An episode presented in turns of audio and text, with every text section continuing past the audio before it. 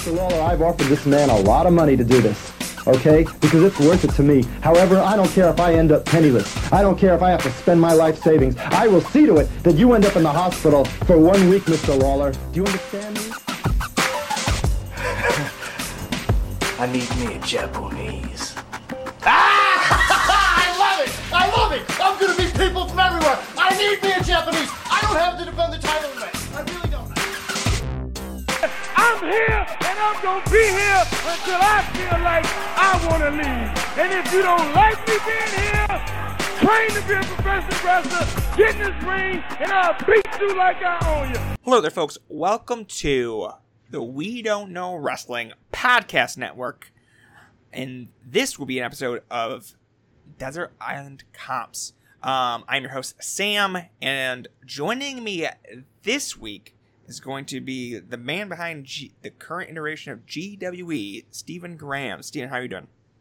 I am good, and I'm very excited. Uh, ever since I've heard the first episode of the uh, Desert Desert Island comp, um, I've been enthralled, and I, I find it absolutely fascinating to listen to. So, hopefully, I'm as good a guest as you've had in the past because it, they have been awesome. Each one of these.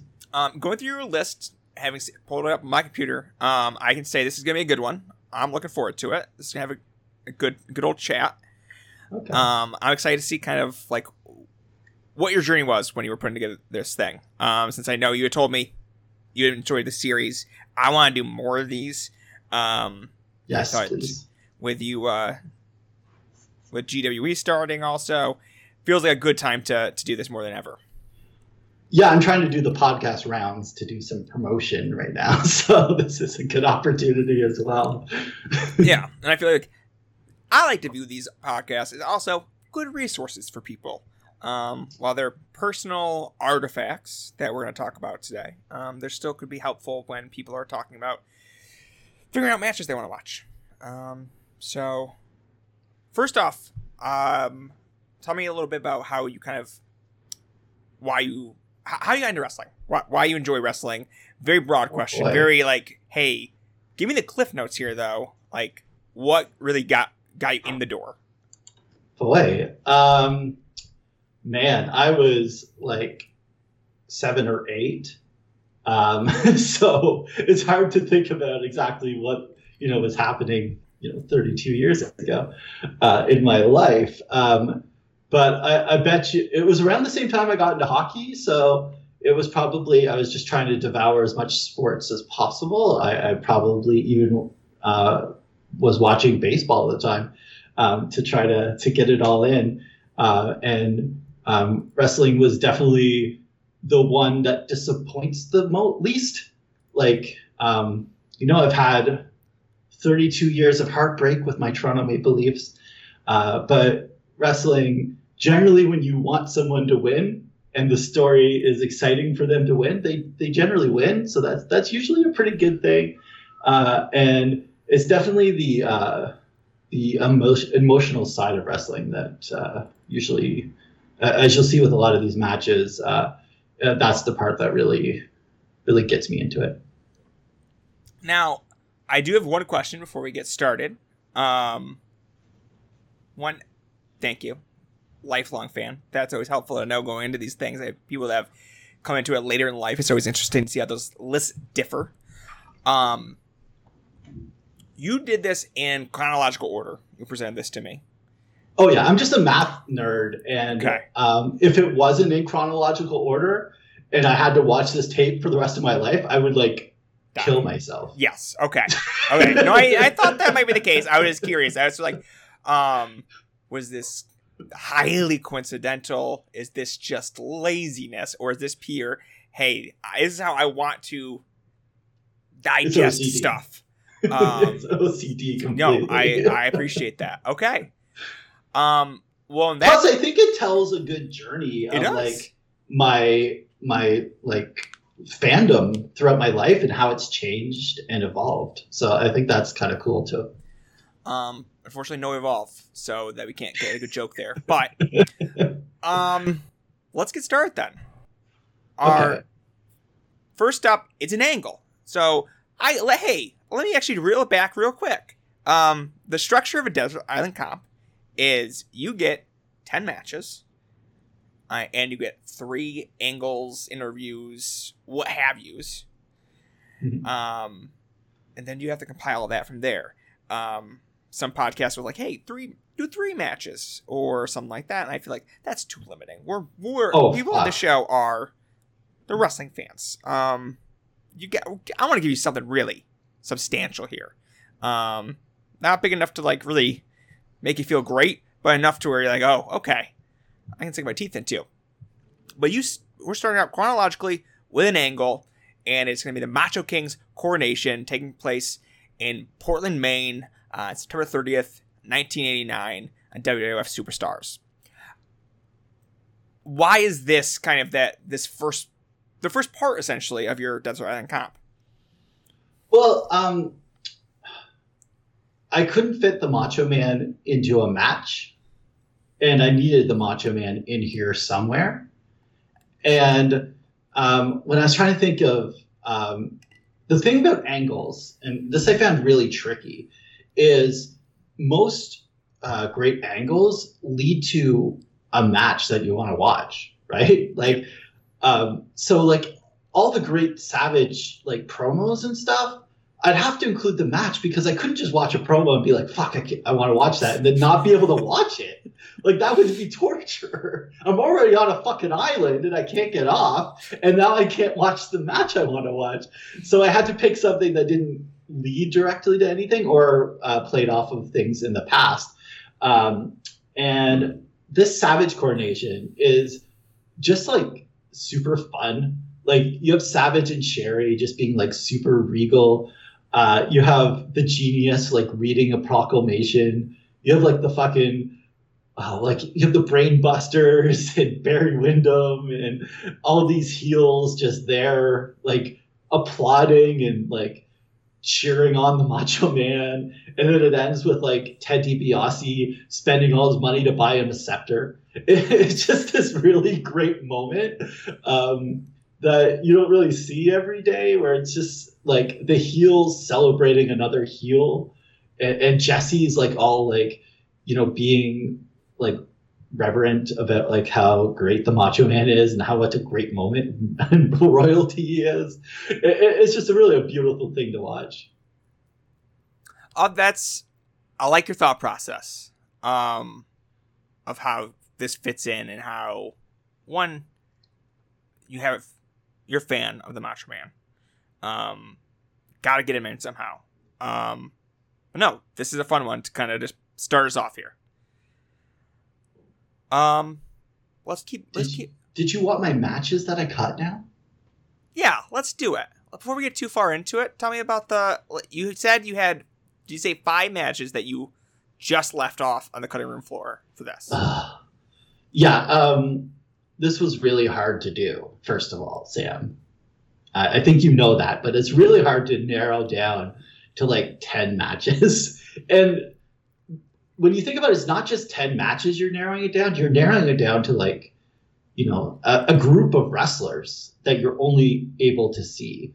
Um, like they have to be on these matches or angles, or you can't see this wrestler ever again.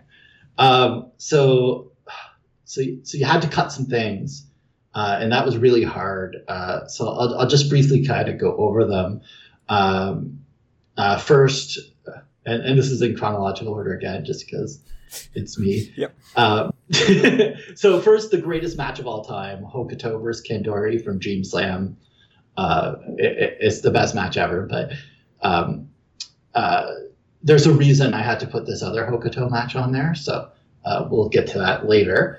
Um, Onita versus Terry Funk from the uh, 1993 anniversary show of FMW, the no ropes exploding barbed wire time bomb death match, is about as dramatic uh, a match as you can watch, and it's like a whole horror show, and there's um, all this dramatic music, and and it's Terry Funk being wild, and you know that, that's just that's that would be lovely to watch, but I just couldn't fit it in. Um, DDP versus Goldberg. Uh, I really wanted Goldberg on there, and that match just rules so hard, and it's like this nice big fight feel, uh, but unfortunately, just didn't make it. Um, a match I watched for the first time late last year, and I've watched like five times uh, since then. Uh, Akira Hokuto versus Meiko Satomura from GAEA, uh, 429 2001. Uh, just one of the best matches ever. It's brilliant. Um, but I have another uh, late Meiko match on there, and I have another Hokuto match on there, so I couldn't really justify it. And uh, the last one was uh, Dr. Wagner Jr. versus LA Park from uh, TXT from 2013, the one where the, the flaming uh, t shirt of Dr. Wagner Jr. and he's breaking bottles over each other's head and all that. That's a wild, crazy, amazing brawl. Uh, and uh, that, that would hurt. to Yeah, I will say it's a shame that one didn't make the list. Um, it's it's brilliant if you haven't seen it. It's it's as wild a crazy brawl as you'll ever see in wrestling history. yeah, everyone go watch that. Um, that said, I, I get why you had to leave some of those ones off on the floor, especially with some of the stuff that we're going to talk about going forward here. Um, I, you know, I always love the thought process. Um, that's the number one thing going through these things.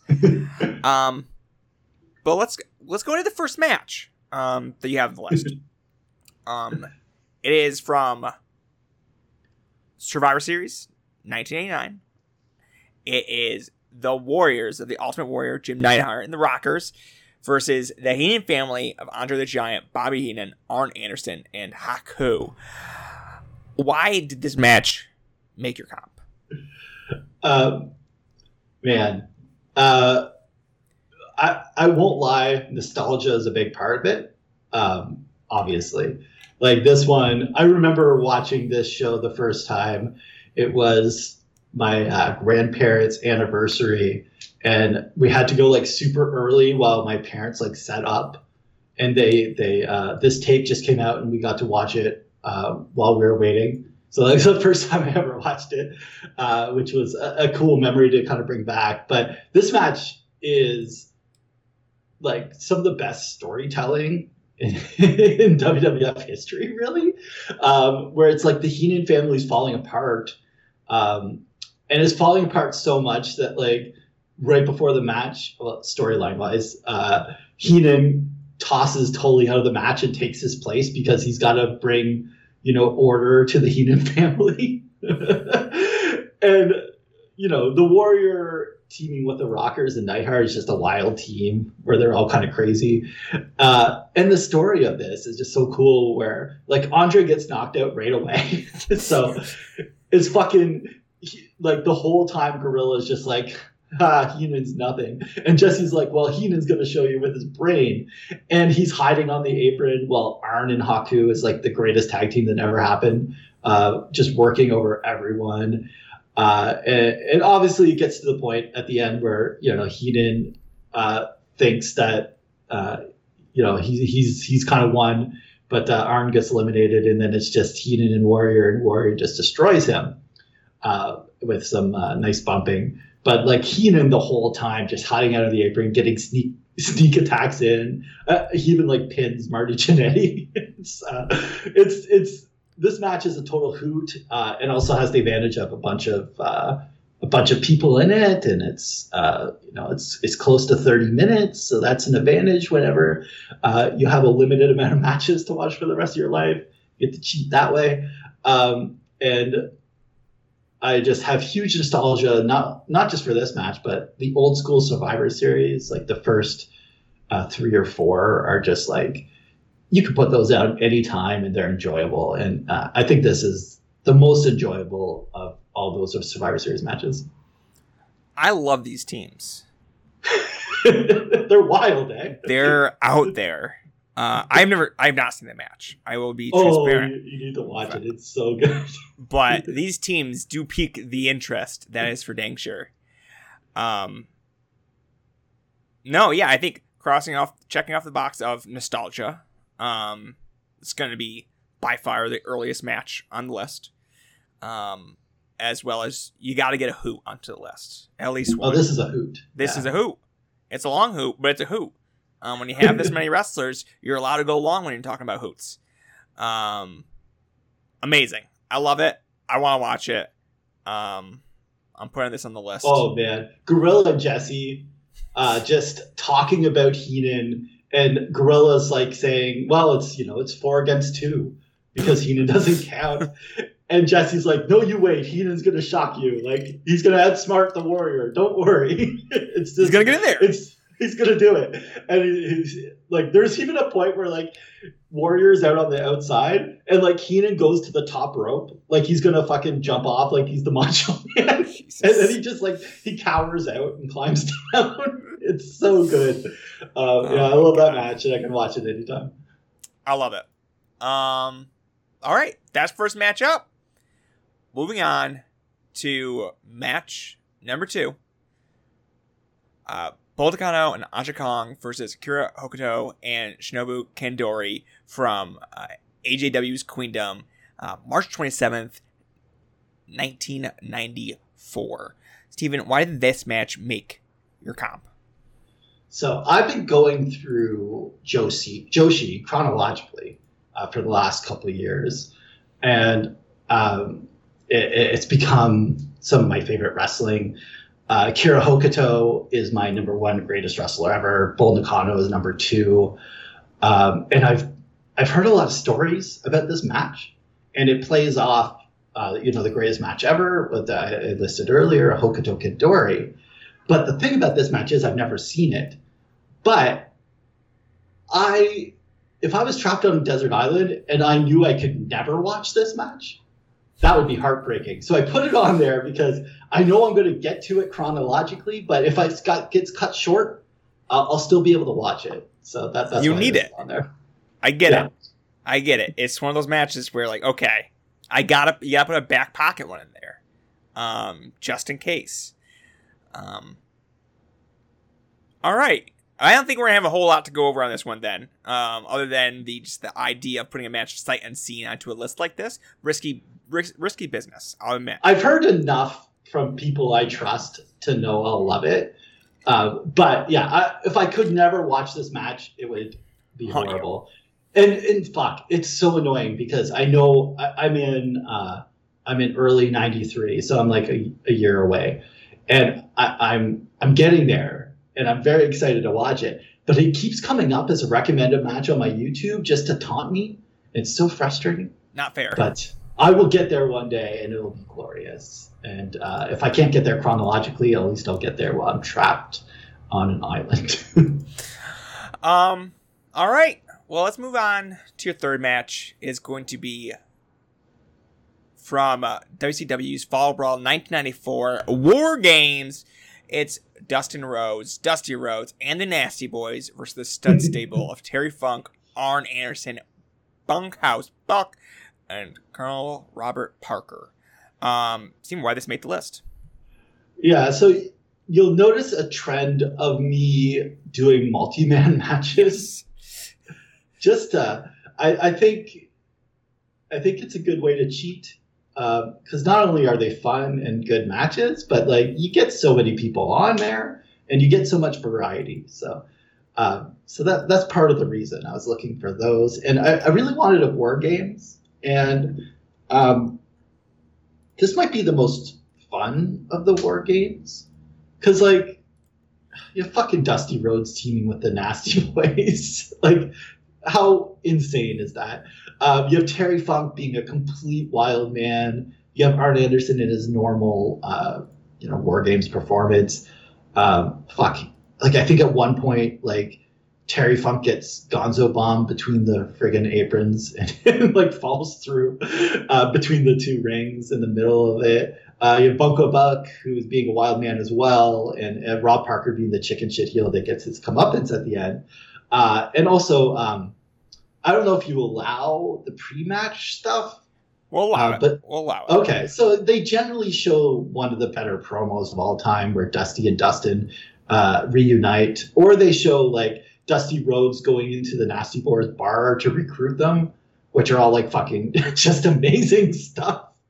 Um, in this match, uh, it's it's by far the best war games without blood, um, but it, it's like so wild that you kind of think of it with blood, even though it doesn't have it. But like it, it, it's kind of there in your head because it's just so insane. Some of the stuff, especially Terry Funk, who who's just like eating scenery in this match, so just completely nuts. So trying to get at the Funk, like at the Rhodes, like that's his number one goal is to destroy the Rhodes family. And, and Dustin's an all time favorite of mine, and he, he's super great as a babyface. Um, yeah, I like that you view putting multiple wrestlers, ha- having so many wrestlers in a match as cheating. Um, I I don't agree, but uh, I like the I like the idea.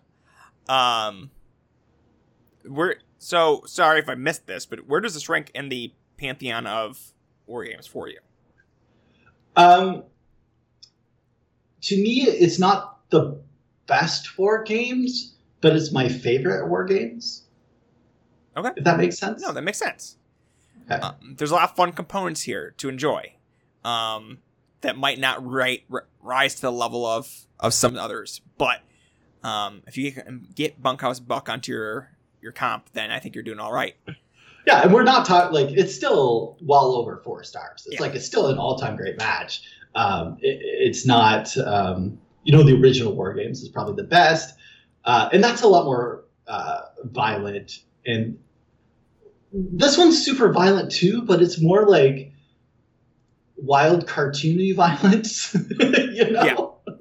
Yeah. I get it. it's I get it. it's it's fun. It's it's a lot of fun, and uh, yeah, um, I, I could watch this match for the rest of my life. Why not? All right. No, you're doing it. So get used to it. Um, let's get on to the fourth match here on your list. It is six nine ninety five. Uh, Kawada and Taue versus Misawa and Kobashi. I why does this match make the list? Okay, this is a match I haven't watched in a long time because I've over the last ah, basically since like 2016, I really haven't watched too much men's wrestling. Um, but there was a point in time in my life uh, where uh, I did watch that, and All Japan, um, you know, was kind of some elite shit, uh, and we all can agree with that. And um, this match to me always stood out as the most elite of the All Japan shit. Uh, and it's a super long match too, which is another way of cheating. Um, and uh, this one too, also unlike a lot of the big All Japan matches, like they're always filled with like uh, good drama, good story, like amazing moves and selling and all that stuff. But this one's got a lot more of the emotion, um, more than a lot of All Japan matches that kind of seem a little more uh, stoic. Um, like yeah, Kobashi literally crying to try to protect Misawa um, uh, throughout the match as Misawa's leg gets destroyed. Uh, this is the one where I believe, if I remember correctly, and if it's not, I'm just gonna tell myself it's true. That this is the first time Kawada has pinned uh, Misawa in a match, which is another emotional moment. And it's also got one of my all-time favorite spots in the history of wrestling, where um, Kawada like runs the ropes, but instead of coming back off the ropes for a move against his opponent, he fucking big boots Misawa off the apron, which is just fucking great. Um, and every time anyone else does that, like forever, I will always mark out. Uh, and this one, uh, this one's just, you know, a lot of people call it the greatest match ever. It's it's it's insane and great, and uh, so many awesome stuff about it. And um, yeah, I don't know, six nine ninety five. Like it, everyone knows that match, right? So I don't know much to say about it. Yeah, there isn't much to add. It's that match. Um just because it is it might be cliche to put on a on a comp like this, but it's cliche for a reason. Um cuz it is one of those all-time great it, it works if you watch it with within the context of the series it works without it um it works at for this sort of disc. Um, so yeah, I, I don't think we have much much to add here, unless you want to say any farewell words. Oh man, uh, Taue throwing some awesome choke slams um, is always a plus. Taue number one. Yeah, exactly. Um, next matchup, it's to me this is one of those matches where it kind of tell us what kind of fan you are. Um, it is from WWF's Survivor Series 1996 from uh, Madison Square Garden. It is uh, Bret Hart versus Stone Cold Steve Austin. Why did this match make your list? Uh, before I uh, go into this match for like the hundredth time, um, I would I would like to uh, know um, what this says about me as a fan. Um, it just says something. I don't know exactly what that is. Whether you pick Survivor Series or whether you pick WrestleMania. Oh, okay. Yeah. So uh, this is the better match. Okay, there you go. That's Uh, it. and also, this match to me um, has so much more going for it. Like, you know, the double turn is classic. WrestleMania's got, you know, it's a uh, the you got the double turn, you got this wild brawl, you got this moment where you make a superstar, um, and, and that's you know, it's classic. It's all time great stuff. Uh, but this match is like. Uh, it's like let's say goodbye to the 70s and 80s as a style and let's give one final long lost love letter to that style. Uh, that's what this match feels like to me. Uh, it, it's it's uh, like 30 minutes. It's so well built. Uh, it's got its ups it's got its downs. Um, it's got you know everything that Austin does, you know, comes back to haunt him as Bret like turns it around on him. Uh, you have also it's Bret re- Bret's return, and he's my favorite wrestler ever, and I'm Canadian, so there's there's there's that aspect as well. But like, I don't think like this match here would have fit in, you know, um, in the 70s or the 80s. Um, but I don't think matches like this have happened since. This feels like like one last hurrah of this style, uh, and and it's gone, and that's sad. But like, what a way to go out. I can get that. I can understand that. Um, I know Bret is your fave. Um, so yeah, I don't think I have much to add here other than I think it fits very squarely and nicely into your your list here. Um, as we have are about to eclipse the the midpoint here, um, of your comp.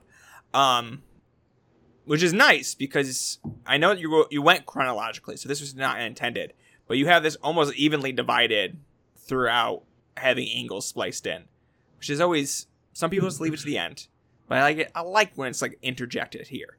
Um, Happy coincidence. yeah. happy coincidence. So next up, you have from the uh, March thirty first, nineteen ninety seven, Monday Night Raw, Bret Hart reuniting with his family. Why is this angle on your comp? Oh man, this is so fucking good. like so, um, so we have the double turn uh, at at uh, WrestleMania, obviously, and um, and Bret just like for a couple weeks just goes on like uh, you know the these tirades about how the fans have fucked him over and how about America sucks and all that shit, um, and this whole time, and also for like months leading up to this, um, Owen and Davey Boy, you know, they were tag champs, but they were kind of feuding. And this uh, this is actually following a match between these two where uh, fi- things finally broke down. Like between the two, like they were grabbing weapons, they were going to destroy each other.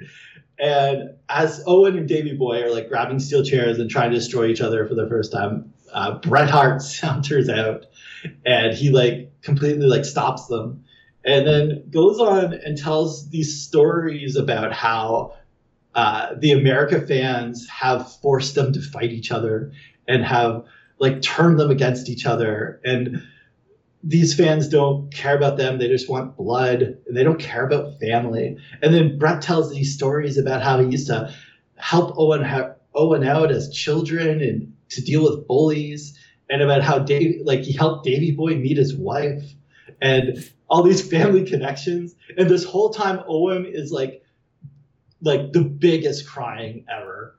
And it's it's like it's the absolute reverse of that uh, of the Dusty Dustin uh, like reunion because like this whole time it's a heel doing these emotional moments and like a heel getting his family back together and talking about how they love each other while like the crowd is booing and Vince McMahon's like I don't know about the motives of this you know and uh, like Owen gets a Grammy for whatever the acting A Grammy. He's singing, he's singing Sure. a song. He should. Uh, an Emmy, I guess. He gets an Yeah, Emmy for this. heavy. His fucking crying and like just being overrun by emotion here is just so brilliant. Uh, and uh, yeah, them all just hugging and leaving together. And, um, you know, I, I like the idea of the last LC uh, of the Hart family is them hugging and leaving together in tears. Like that, that's great. They had to get one more Bret Hart moment on the list. Yeah, and this one's like, if you haven't seen this, it's on YouTube. It's so good. like, just like emotional storytelling, but like, it's so cool because it, it's it, it's a heel being like like you know just telling the truth about how his family was torn apart uh, and how he wants them together and like he's he was there for them their whole life and he's sick of them fighting and he just wants to you know we love each other let's you know be together uh, and, and, but the whole time like the crowd's booing this People hate it. People hate togetherness. they hate families in America, uh, and it, it, yeah, it's it's just brilliant. Uh, and this was like the absolute height of my like fandom as a kid too, and like, um, so so there's that. I was I was like 16, and like, um, this is also like, um, like this feud. Uh, like people in America might know it as like, oh, you know, in, in Canada the Harts were the baby faces. Like this was like the height of Canadians being like, just fuck America. Like, fuck, they suck, you know? And uh, like Bret uh, turning on America too, just uh, it coincided with that brilliantly too. Uh, um, so yeah, uh, this whole thing, like, uh, I wish I could just like make the whole comp just uh, the uh, the Hart Foundation versus America feud, um, but uh, I'll have to suffice with what I can get. It could have been just a Hart family um, comp, but you chose differently. Yeah, variety. Variety. Ugh. Um, let's move on to your next match. My double cheat. Your your double cheat. I'm not Yeah. sure where the double cheat comes in. I can guess where It's the in- first cheat comes in. Okay, Uh, I'll, I'll explain my double cheating. uh, Okay. after, after you introduce this match, if you want to take a breath. Um, man, I'm gonna make you list. This is from Mexico, Arena Mexico, April 18th, 1997. Uh, the 41st anniversary of celebrating the 41st anniversary of Arena Mexico from CMLL. Um, I'm not gonna list off all the names. It's Cybernetico. Um, but Steven, do you want to list this one out for us? Um, in Sure. the double sheet. Okay, so yeah, and um, I have zero Spanish bones and zero Perfect. Spanish accents, so just uh, ap- I apologize in advance. Uh, so on the Technico side, you know, uh, Ultimo Dragon, Atlantis, Negro Casas, El Dandy, Shocker, Mascara Magica, La Fiera, and Brazo de Oro. And then on the Rudo side, El Hijo del Santo, Felino, Black Warrior, Silver King, Dr. Wagner Jr., Satanico, Kevin Quinn, and Scorpio Jr. Where's the double cheat? The double cheat is the fact that I got, what, 10, 12 people in here, and it's over fucking an hour. That is a double cheat. That is lots of people, long time. Yeah, and it's a su- and it's um because if you've never seen a Cybernetico before, which shame on you, uh, the way it's structured is basically they pair off. So like you have one heel and one Technico, and they do a ma- they do like a sequence for a couple minutes or whatever, and then they both tag out, and then two new people come in. So it's like a bunch of tiny matches until the eliminations start up. So it's almost like a like I don't know, like 40 matches in one. Um, for round That's, one way to view it. That's for sure. so you got a lot of variety. Uh, and I, I needed something lucha, and uh, this one gets like all the cool luchadors in it. Uh, and it, it's an all-time great match if you haven't seen it. Um, it it's uh, there's so many amazing spots. Uh, it has a uh, has a fun story with like like fucking Felino of all people. Um, oh, yeah, getting like a big push throughout this. Uh, you and uh, you have the the Santo Negro Casas feud going strong. You have Satanico being like pure evil. Um, there there's so much going on in this match. Yeah, Kevin Uh, Quinn. Kevin Quinn, which is How? like- Why? yeah, like it's it's one of the most bizarre things, and they're they're like if you need to keep your mind busy, you can just contemplate why the fuck Kevin Quinn was in this match, uh, and that will keep you busy forever. Um, so that's a positive when you're stuck on an island. Um, but yeah, it, it's just a bunch of amazing, great workers doing an amazing, great match for a long time. Uh, and you know, everyone loves elimination matches; those are always positive. Um, and uh, even even ends with like a fucking podium with like the the one, two, three, like the Olympics, where like bronze, silver, and gold, uh, with like uh, the the the three top rated people uh, standing on that. So that that's another fun moment at the end. But yeah, this is a lot of wrestling for your buck here. Um, what's your favorite pairing within the match? Oh man. Uh, You got 40 matches to choose from, Steven. Come on. You don't get to cheat and then not say the one. It's probably Santo uh, and Casas. Like that feud was so hot. Like fucking Santo's the Rudo here, uh, which is like people forget his great heel turn where he was like the biggest heel in the world, and that's so cool too. Uh, but yeah, like everyone was on fire. Like fucking man, like even like Shocker was throwing out insane topes and stuff. Like it was, uh, it is so good. But yeah, um, yeah, probably nothing beats Shocker. Uh, sorry, uh, Nothing beats shocker. I get it. nothing beats Shocker and nothing beats uh, Casas and Santo um, in their like you know probably the best feud in lucha history. All right. No, I think I'm in agreement on that as well. Um, let's move on to your next match. It is from Shimmer Volume 12. Uh, I believe it's for the Shimmer World Championship. It is from June is. June second, two thousand seven. It is Sara Del Rey versus Lacey Steven. Why did this match make the comp? Well, uh, I'm going to put a plug out to Shimmer Herstory, where me and Stacy have been going through Shimmer uh, from the beginning and going forward as far as we can go, uh, reviewing each show in order. And um, it's been such an enjoyable experience. So, um, you know, I kind of want, like, I didn't have to get a Shimmer match on there, but I, I really kind of wanted one uh, for those memories. And one thing that blew my mind while going through Shimmer is that Lacey is like the greatest wrestler ever, but like with the shortest reign. Like she has like three years, and she did it all while she was like doing her graduate degree, while she was just wrestling on the weekends just for fun.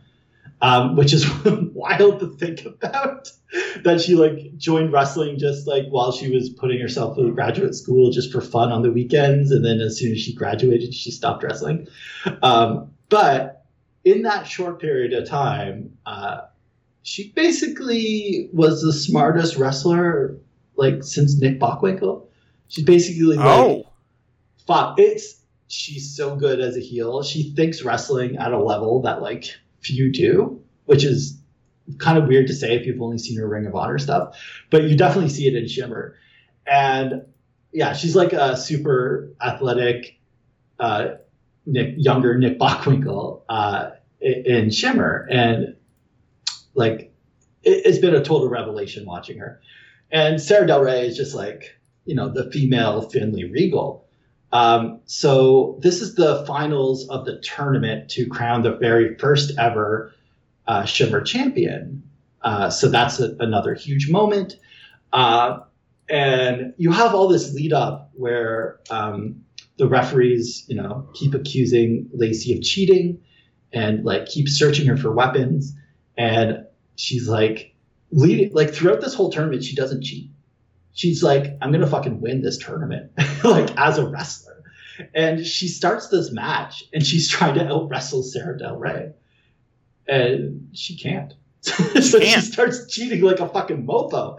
Um, so much that like at at the very finish, like near the end, um, Rain runs in and like like this is like the first run-in cheat in Shimmer, like in a big match in Shimmer. Like Shimmer doesn't really have cheating or outside interference, and here you have Rain coming in and like hitting a big move on Sara Del Rey while the referee's distracted, and like Lacey gets one of the most convincing near falls of all time, and like what a fucking moment that would have been if. if Lacey cheated to uh, win the Shimmer title in a promotion that doesn't have cheating, um, that would have been great. But uh, Sara Del Rey uh, is able to get up and like hit a big pile driver, and this match is like, uh, I think it's like 25 minutes, and it's like an absolute classic heel first babyface, um, and especially the early on where Lacey's like doing all this technical wrestling to try to to show that she's a better wrestler than Sara Del Rey.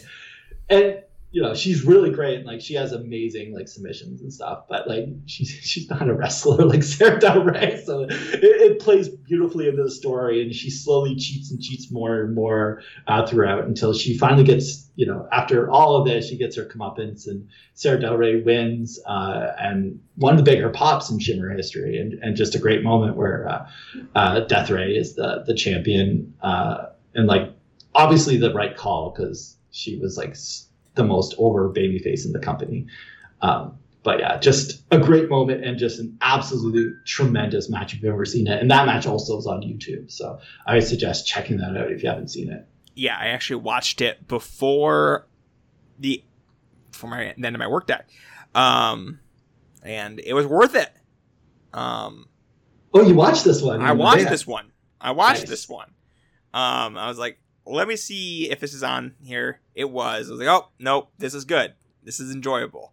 I get why for Steven this this makes sense for this list. And how good is Lacey? Like, fuck, it's unbelievable. I'm not sure I'm gonna go as far as a young Nick Bockwinkel, um, but you know she's good. She's really good. Um, like it is quite the performance. Um, and Sarah feeds off it extremely well as a monster. So, uh, as the monster baby face essentially. Um, but yeah, it's a good one. Um, I like it for this list. Um, I have nothing else to add here other than I watched it first time today, and it was worth it. Go, everyone else, go do it. It's free. It's easy. Mhm. Done. Yeah. Yeah, I, I highly suggest it. And like, if you've only seen Lacey in Ring of Honor, like you're completely missing out. She was, she was tremendous. Um, yeah, absolutely. Go do it. Um, listen to Shimmer Herstory. Um, all right, next match. You ready? Yeah, sure. Let's Okay. From NXT Takeover Brooklyn, it is Sasha Banks versus Bayley. Why did this match make the comp? um, uh, essentially changed like my wrestling fandom trajectory, like going forward. Like, um, like there was a match a month or two before this where it was uh, Sasha versus Becky on NXT Takeover, and I was like, hey, you know what? Like, the the women could you know they're they're they're not only awesome but like they could main event the WWE one day and um, obviously I, I tried to voice that opinion back then and everyone disagreed with me uh, except for my uh, shimmer partner Stacy uh, long before we were partners. So uh, shout out to her for for also agreeing with me when I was proven to be correct. Um, but but this match man uh, it went from wow the women are pretty good to like i pretty much only watch women's wrestling after this point going forward like it was a slow build where the the men got weeded out but like they're just the women are just better um and this was not only an absolutely astounding match with an absolutely crazy crowd uh, but it's, it's one of those matches. I think when I originally put it on my list, like my uh, my database, I had it like I don't know, like four, four and a half stars, somewhere in there. And like every year, I think I add like a quarter of a star, and it, it moves up my list as like greatest matches ever. And now it's up to it's up to the full.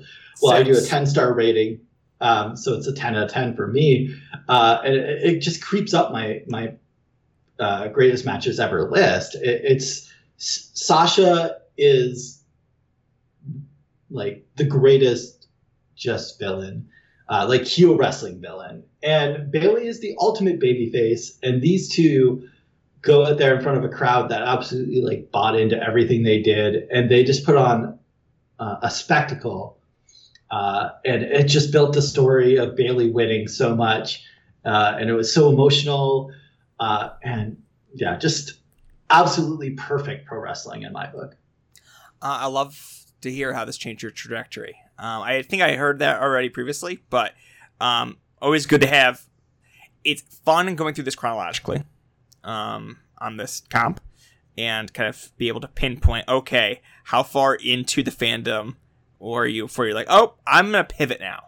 Um, and we still have two matches left after this, so deep into it, but definitely not the end of it. Slash, so um, this is the one. This is the thing that changes everything for you. Yeah, um, you know, I'm not sure if it uh, had anything to do with uh, not realizing uh, my gender identity or exploring that very much. Uh, maybe looking back, it might have an effect, uh, being non-binary. Um, but who knows? But uh, definitely, it's pivoted and like, yeah, the, the, pretty much the only promotion I watch very thoroughly is uh, Stardom. So um, you could probably thank this match for that. That's the one. Um, yes, great match, all time great match. Cool to see it on here. Um, moving on. Um, it is from Stardom, June fourteenth, two thousand fifteen. Is Meiko Satomura versus Kairi Ho- Hojo. Um, why did this match make your Desert Island comp? Have you seen this one? Um, I don't believe so. No. Oh fuck. Okay. Uh, it's on Daily Motion. Um, um, it's on. Uh, if you go to like, if you look up recommended matches for Kairi Hojo, um, Joshi City has a list and it has a link to it on there. Uh, this match, uh, I, I mentioned the the Meiko uh, Hokuto match that I watched last year and I've watched like five times since. Uh, this is the same thing, um, and I like this one. I don't know if it's better, but it's got Hojo in it, who I'm a massive fan of. Um, I think one of the top baby faces of all time, uh, Kairi Hojo, especially in Stardom. And this match is um, slightly after Hojo won the title, but she like won it as like a super fluke, and she was like an undeserving cha- like babyface champion.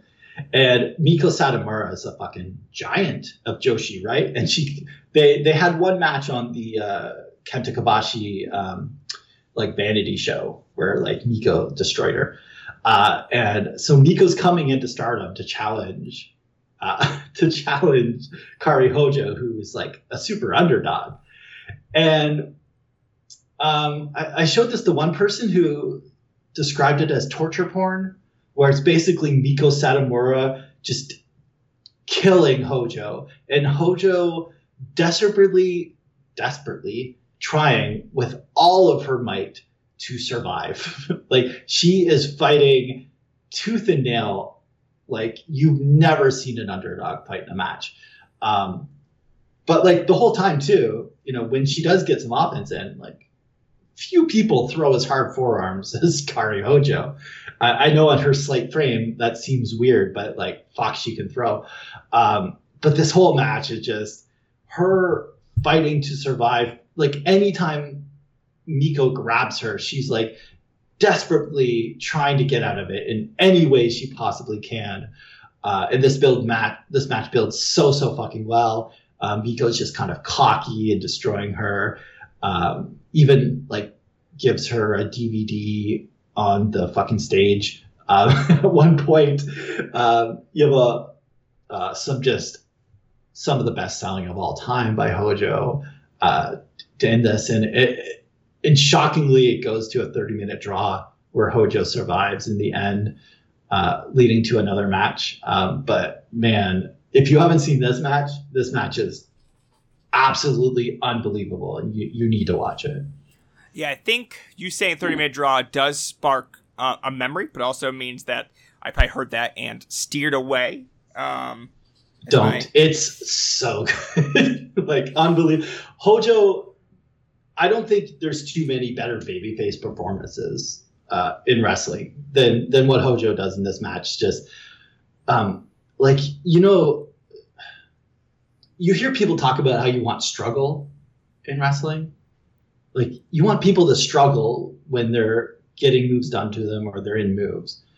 No one struggles no one in history struggles like Hojo and that does in this match. It's it's crazy um, how how much of an underdog she is in here and how uh, how it's played up. But it's not like it's not like Brock Lesnar versus I don't know name some small dude.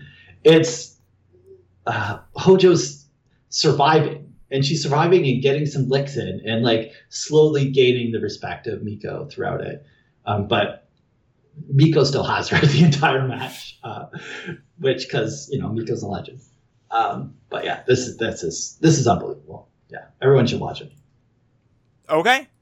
Uh, I'll put on the list of the many, many matches I have to watch, but let's let's put it on there. Um, all right, I get it. Uh, all right, next next one up is the and that was the match that kind of made you not put any other Michael match on here. So that's interesting. This this was the uh, the one I, I picked over Meiko Hokuto.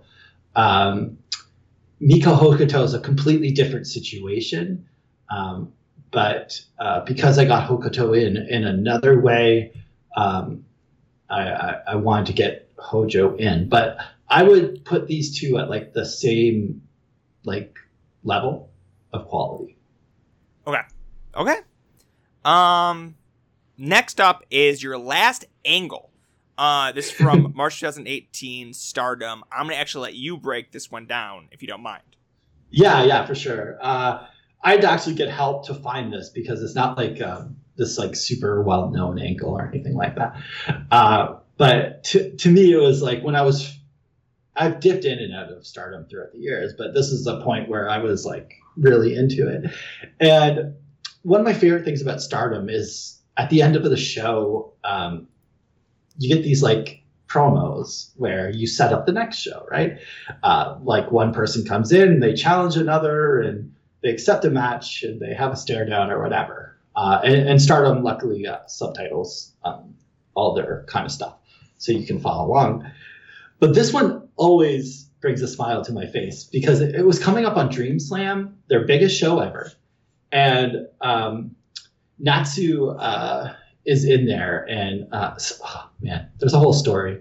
Uh, but basically, Tam Nakano was in Oedo Tai, and she lost um, a match where the loser had to leave the stable, and she joined up with Mayu uh, and Stars, and um, she she was uh, now a babyface at this point, um, but. Uh, Natsu was kind of this person who kind of took her spot. Uh, so Dream Slam was coming up, and Natsu was like, "Ah, you don't have a match. You're a loser. Um, you know what? It, it's in my hometown. I'll fight you. You can have whatever stipulation you want." And uh, you know, Tom, Tam gets on the mic, and she's like, "You know, the loser has to leave the stable." And uh, Natsu's like, "Come on!" And Tam's like, "No, no, no. Wait, I got something better." And she just goes, "I want an exploding death match." Jeez. and um, obviously Natsu loses her mind because it's like because if you've ever seen Tam, she's like you know the cutest wrestler in the world, and her just going, "I want a fucking exploding death match," is just like absolutely hilarious. Uh, but from there, it even gets better because. Uh, Natsu's like, no fucking way. We're not having a death match in Stardom. Like, are you crazy? Uh, and then uh, Kagetsu, like the leader of Oedo Tai, is like, yes, we're going to take the match, but we want it as a tag match. I want in this. And um, yeah, I want this as a tag, match. I, I want to pick your your partner too. But Tam's like, no, no, I want Mayu because she like loves Mayu and always wants to do Mayu. And Mayu's like, like Tam, I have a world title match. That's Joe. I can't like do an exploding death match as well. like you crazy? Like I want the world title. Um, and then Kagetsu's like, ha ha ha, loser. Even your friends don't want to be your partner. I'm gonna pick your partner. I want Io Shirai. Uh, and like Io Shirai comes out and like, you fucking idiots! I don't want to do an exploding death match, which is another great moment. Um, but like Kagetsu challenges there, you know, eventually leads to them having at Dream Slam an exploding barbed wire uh, baseball bat death match between Io Shirai and Tam versus Kagetsu and Natsu, uh, which is a super fun match as well. But uh, just this whole spectacle, because I, love the stardom post match stuff, and uh, it's hard to pick one, but like it would be nice to have the feelings of that and just the the absurdity of stardom and Tam going, let, let's fucking let's blow up the arena, right? like it just cracks me up every time I see it. So yeah, I, I, definitely check this one. This one's hilarious and fun, and also like a great moment because like uh, it, it, leads to um, you know kind of a coming out thing for Tam uh, in that match. Um, I cannot say I'm familiar with the post match Stardom angles or anything like that. Um, but you've that was a lot. Um, I love that angle so much. so I'm going to take your word for it that it works the way you think it, you, the way you say it does. Um, because there are so many moving pieces and so many names there. It's like, oh goodness me. Um, um, there was a lot like there's a lot of moving pieces and stories going on. Um, Stardom's doesn't always have the uh, it has a lot of depth and a lot of like history um, that gets built up over time. Um, so yeah, definitely playing off of a lot of that in this angle. Got it. Okay. Plus, like fucking the cutest wrestler in the world going, I can have any match I want. I want an exploding barbed wire death match. It just it's so the it's juxtaposition. So, awesome. so good. Um, and that brings us to your last match, your last segment, the last piece of your Desert Island comp. It is from March 29th, 2019, from the Berwyn Eagles Club.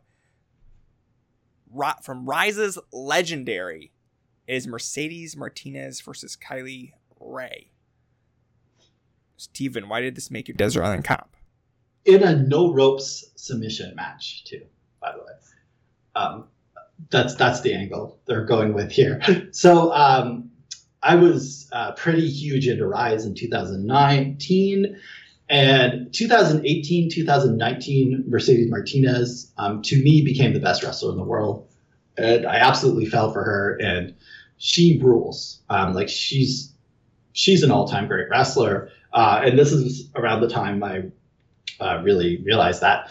And uh, this match was, you know, Mercedes had been built up as like the dominant Rise champion. She, she you know, she uh, carried Tessa Blanchard around for over an hour a couple times and had her have great matches, uh, and, and just a dominant champion because Mercedes fucking rules.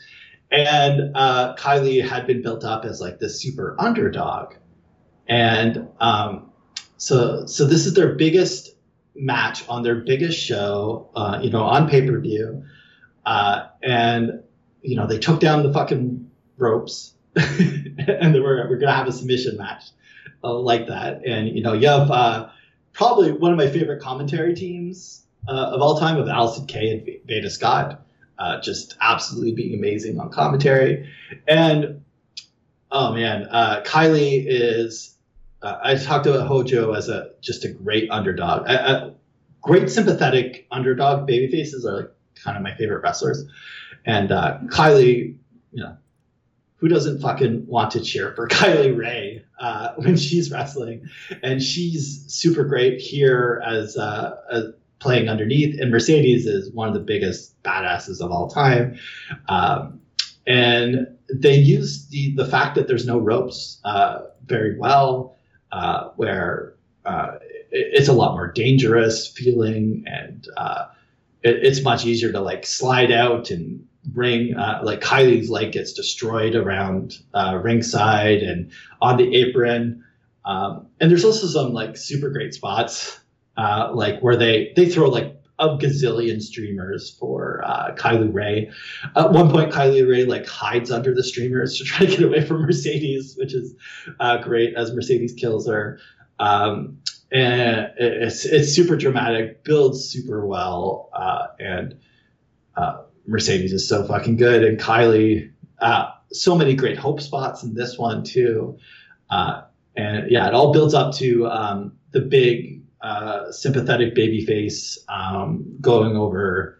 Uh, to win the title on their biggest show over from the big bad heel, and that's as wrestling as wrestling gets and then the tape cuts out before um, all the post match shenanigans happen that we won't talk about.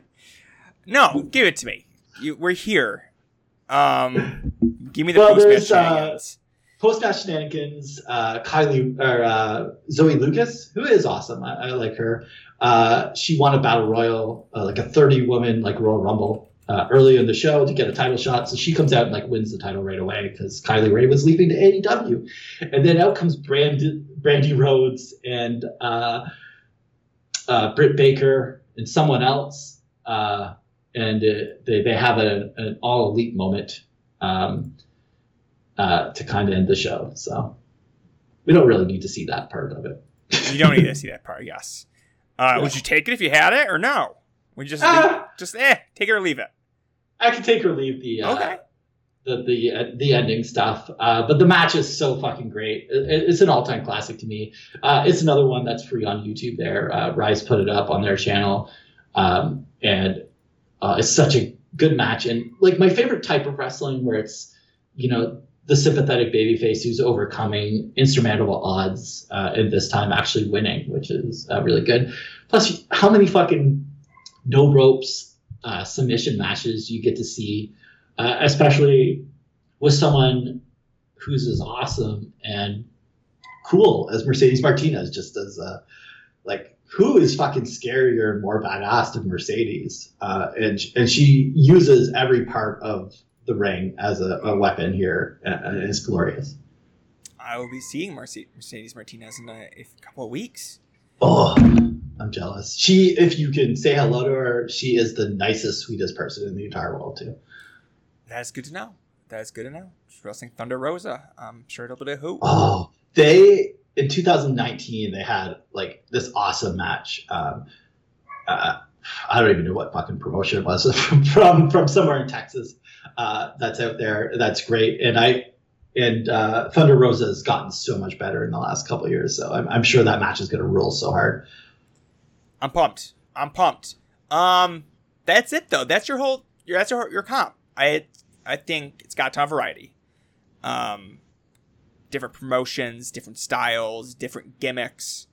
Um, you kind of run the gambit here from 1989 to 2019. Uh, how are you feeling as you sit back, look at this, the list of matches, list of angles you put together here? How are you feeling? Um, I think this tells a pretty good story about my history of fan- fandom and wrestling. So I think that's pretty good. Um, you know, there's some missing pieces, um, but there's time constraints, so you can't get everything in. Uh, but I, I, think this does a good job of uh, explaining explaining away my uh, like if I was to give you my history of a wrestling fan. Um, I think this would be a good little comp to show people this would be a good little addendum um, to that. Um, all right. Well, that that is it. Um, Steven, do you have anything you would like to plug? Oh boy, yes, I would love to plug a lot of things. Um, first, uh, Shimmer Herstory, which is on the uh, Pro Wrestling Only podcast network. I know it's been a while. Um, we kind of record the way Shimmer uh, records shows, but we do have like four recorded, ready to go out. So at some point they'll start coming out again, and then we'll be caught, caught up. And we're gonna have a special guest coming up soon, so that will be fun. So look forward to that. Um, but the other big thing I want to uh, plug, of course, is uh, GWE.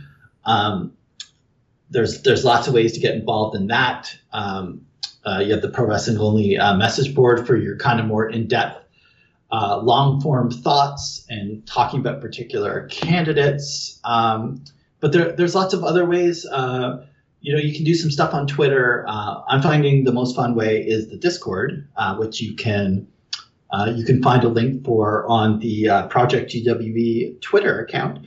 And uh, there's a lot of fun discussions going on there. But also, um, every Saturday at 12 Eastern, we are picking a different candidate and doing a two hour curated uh, watch list uh, of, of that particular candidate and having a fun chat while we watch it each week. Um, so that's been going on uh, since we launched, and that's been super fun. We have a, a good, fun, dedicated group of people each week uh, watching along. Um, when's this podcast coming out, Sam? I have no idea. Okay. Uh, well, probably not in time to see Io Shirai tomorrow, um, but maybe if this is out in time, Y- yes, On- it'll be out next week. oh, so you'll be in time to see uh, my list of watching two hours of the earthquake. And There we go. yeah, so I, I generally, uh, unless I'm in a mood, I put out a poll and let people vote on who they want to see. Uh, and um, people, uh, nicely enough, I think, just to I think to humor me, uh, picked the earthquake. So I put together uh, a hell of a playlist for that. So you, you'd want to check that out. You can watch Earthquake along with me uh, and others, and uh, uh, discuss about how awesome it is. Uh, and then it's, it's Sami Zayn the next week after that, and we haven't done the poll after that one. Uh, but that's a fun way every uh, every uh, Saturday. Um, also, the big Joshi shows, my chronological watch. Uh, we're doing the big Joshi shows as a watch along too. Um, we did Dream Rush um, a month or two back, and um, my good friend Cad actually was able to get the promos subtitled. So we watched Dream Rush all uh, subtitled. So that was super fun. Uh, Dream Slam's coming up within a couple weeks, and um, that is being worked on to be subtitled. So that will be a super fun watch if you want to watch Dream Slam and actually know how awesome Akira Hokuto is as a promo. Uh, you can you can watch that along with us too. That will be coming up uh, some Sunday uh, to be announced. Uh, but it's all listed there. If you follow Project GWE on Twitter, you'll you'll hear the announcements. But just join the Discord; it's all there, and there's lots of fun conversations going on. Usually at night because I guess most people um, are online at night. But uh, it, it's uh, fun conversations. Uh, and then at some point uh, there'll be like my random watch parties on like Thursday nights or whatever, whenever I have some stuff to watch. So look forward to that as well. Yes, go check out the Discord. Go to PWO. Go use hashtag GWE on GWE26 on Twitter. Um, also, you can follow everything we don't know wrestling podcast network related at WDK uh, and WK, WDKWPN on Twitter. Um, so that many letters. That will pump out all of the uh, podcasts there. Uh, Tim Quinn put a all out review the previous week. Um, Quinn just put out a solo podcast about Bay's title victory um, and um, thoughts around that in the broader context uh, in WWE. Um, and there's just gonna be some more stuff coming out. The last episode of uh, WSX, uh, we don't know we don't know Wrestling Society X will be coming out. Um, so more to come there. Uh, exciting stuff. I'm ready for it. Um, but We, did watch the uh, the six uh, Vampiro match from WSX when we did the uh, one two three kid watch party, and that was ridiculous amount of fun. oh heck yeah, um, that's a hoop. That's a hoop. It was yes. Um, well, Steven, thank you for being on, and everyone, thank you for listening.